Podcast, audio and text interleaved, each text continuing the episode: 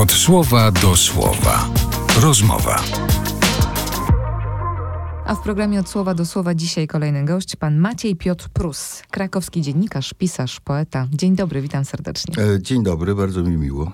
Różnymi rzeczami w życiu się pan zajmował, no patrząc na dorobek artystyczny, również imponujący, ale kiedy u pana zaczęło się to pisanie? E, no pisanie było od początku, od szkoły podstawowej. Nawet e, pisałem pierwsze wierszyki, a potem funkcjonowałem jako dobrze zapowiadający się młody poeta. Wydałem dwa tomiki wierszy, ale gdzieś ta wena e, poetycka mnie opuściła po drodze i zacząłem pisać prozę.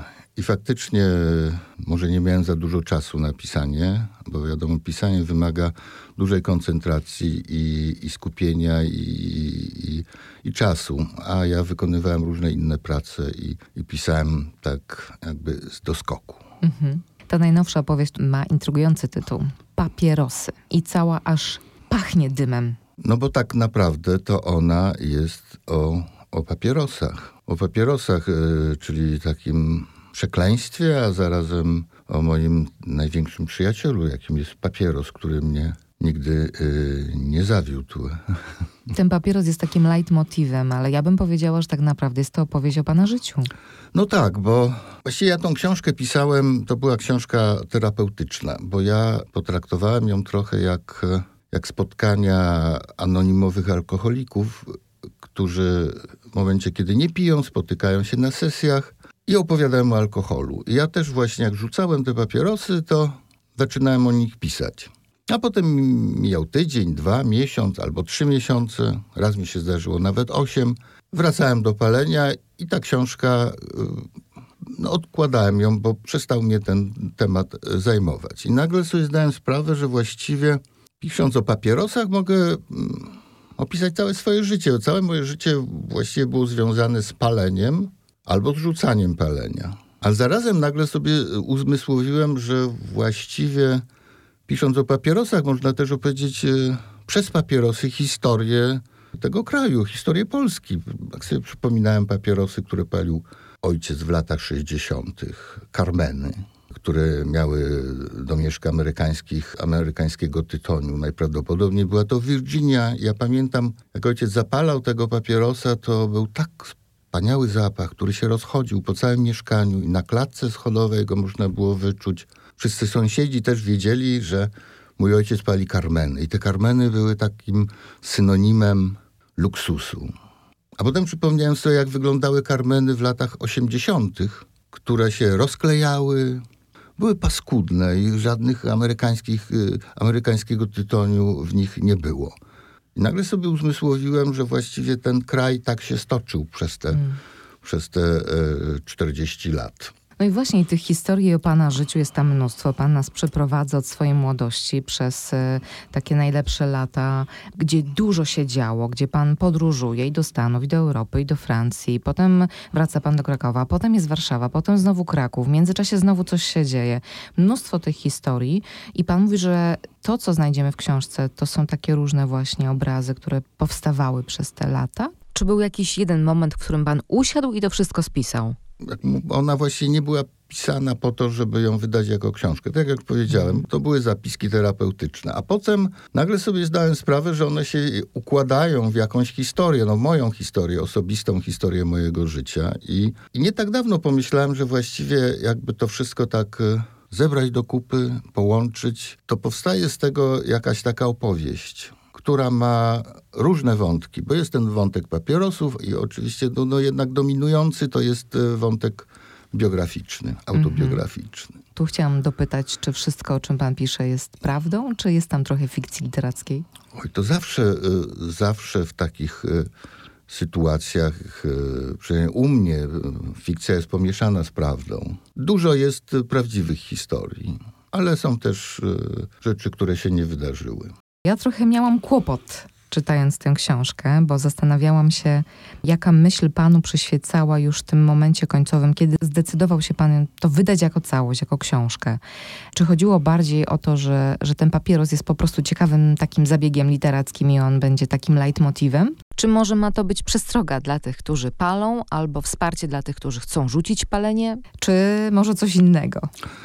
Dużo rzeczy. Po pierwsze, nagle zdałem sobie sprawę, że papieros jest symbolem odchodzącego świata. No, ale też niezbyt dobrego świata. Właściwie mówimy o, o, o ostatnim stuleciu. Różne okresy były dobre i były złe. W każdym razie ten papieros był pewnym, pewnego rodzaju symbolem i kulturowym, i estetycznym, i, i, wytwarzał pewne kody, które e, porozumienia między na przykład kobietą i mężczyzną e, był takim elementem bardzo wpisanym w kulturę również.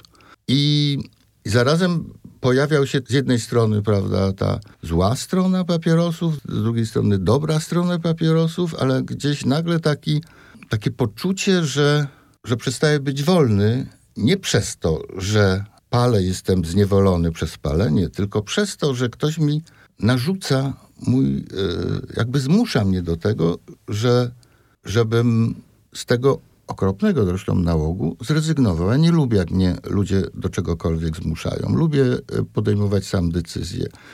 I też gdzieś tam podskórnie e, jest taki wątek jakby obrony niezależności, a zarazem no jest to też książka o wolności. Szczególnie ta, ta końcówka, która jest taka wymyślona i, i...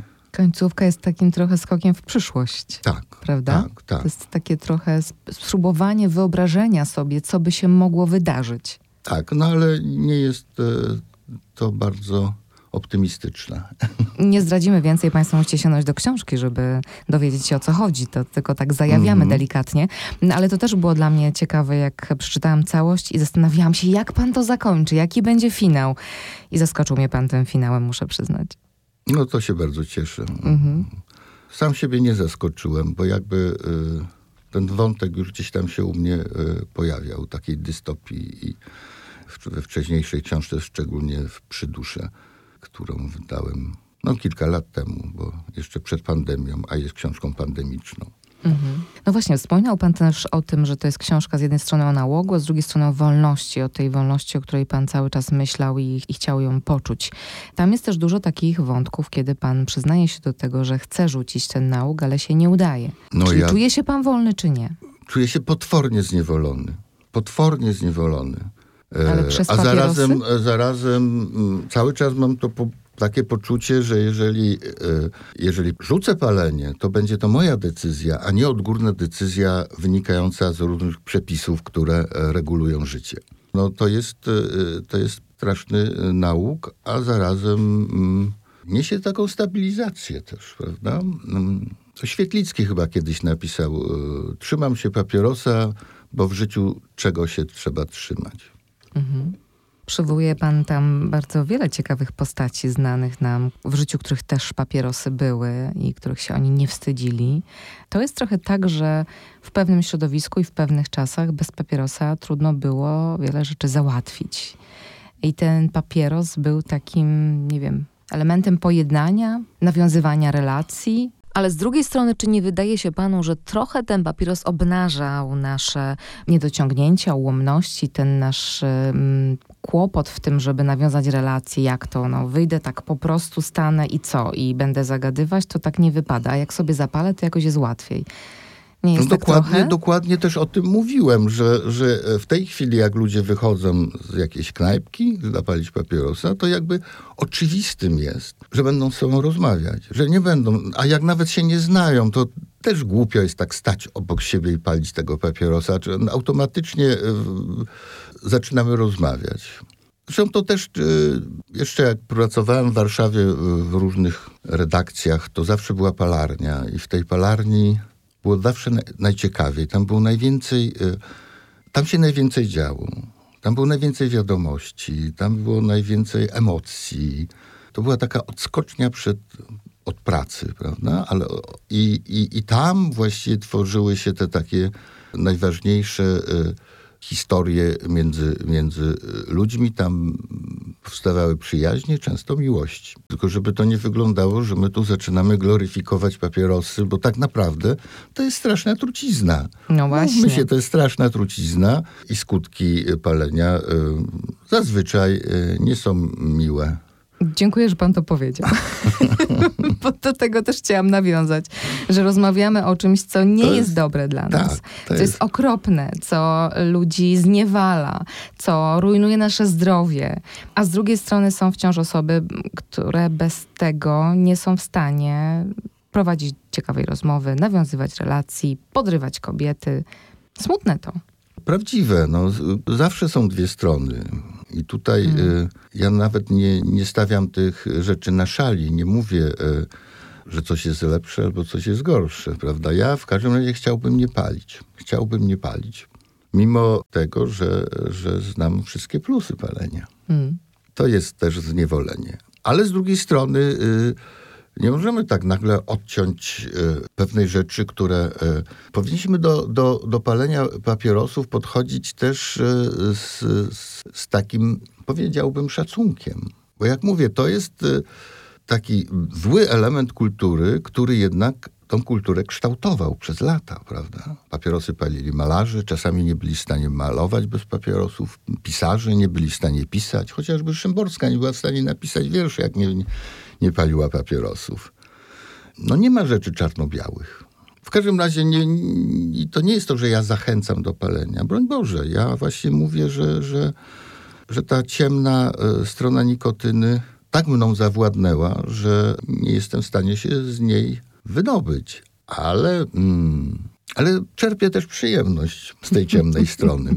I to jest taka książka trochę mm, antropologiczna, powiedziałbym ale chyba najważniejsze jest to, że, że, że ten, ten papieros był takim wehikułem, na którym jechałem przez, e, przez swoje życie. Mhm. Dla tych z Państwa, których interesuje temat, y, to myślę, że będą zadowoleni czytając tę historię, bo czyta się to bardzo lekko i przyjemnie.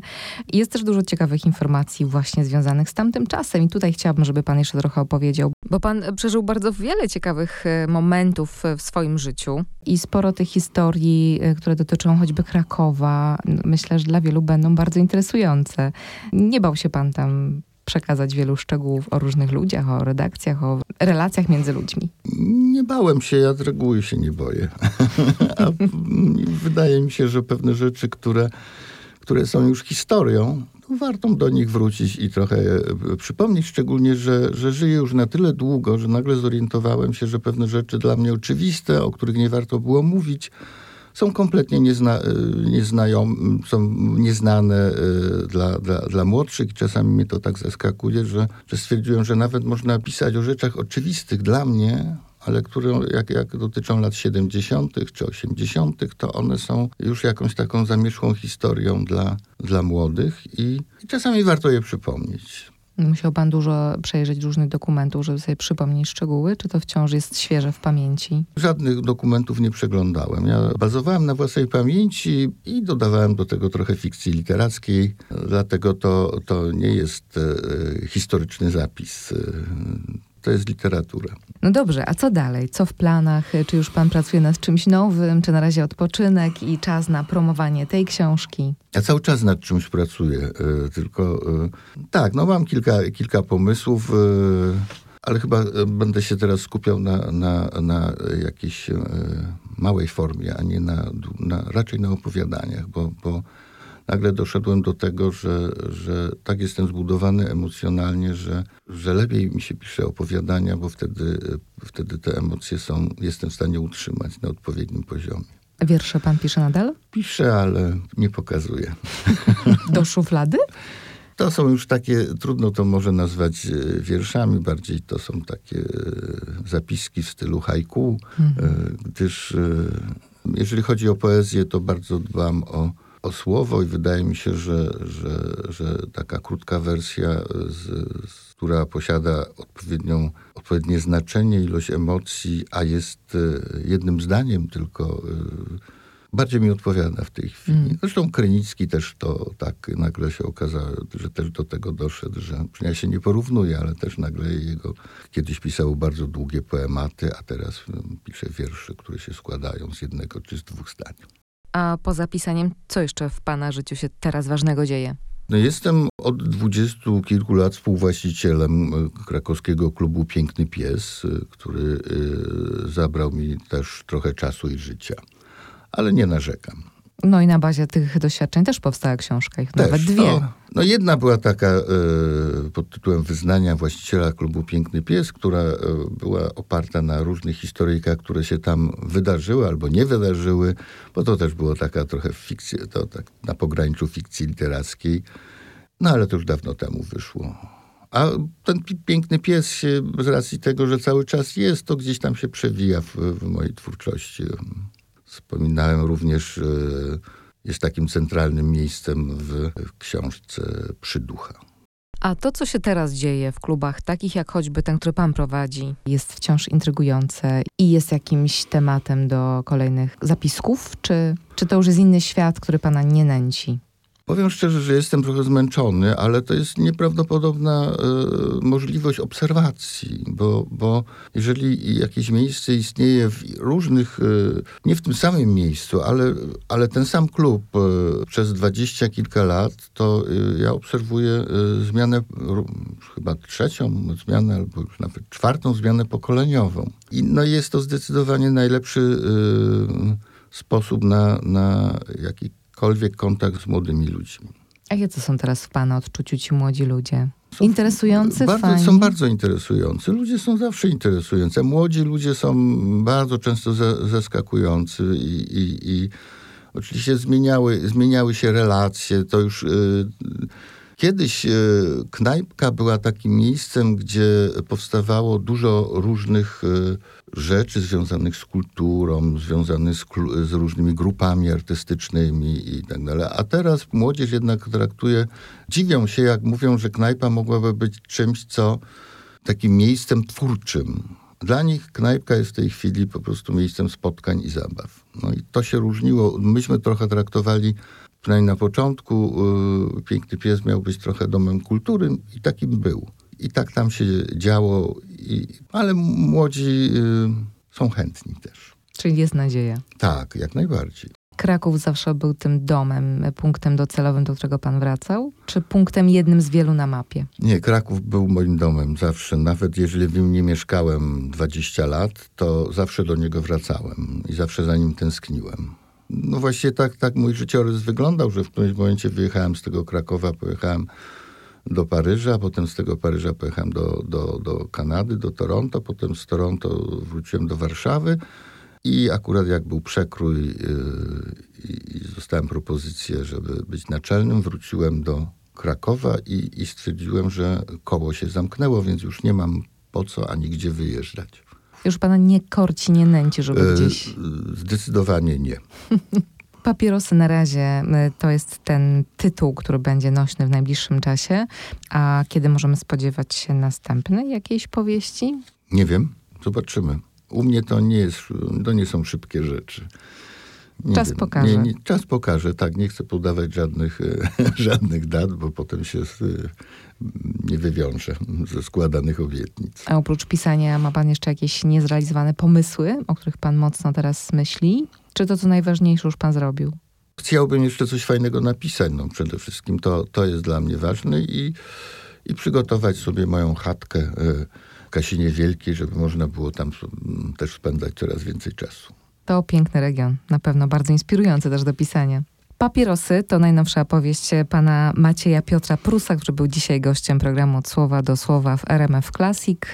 Zatem bardzo dziękuję za to spotkanie i zapraszam przy kolejnej okazji. Ja również dziękuję. Od słowa do słowa. Rozmowa.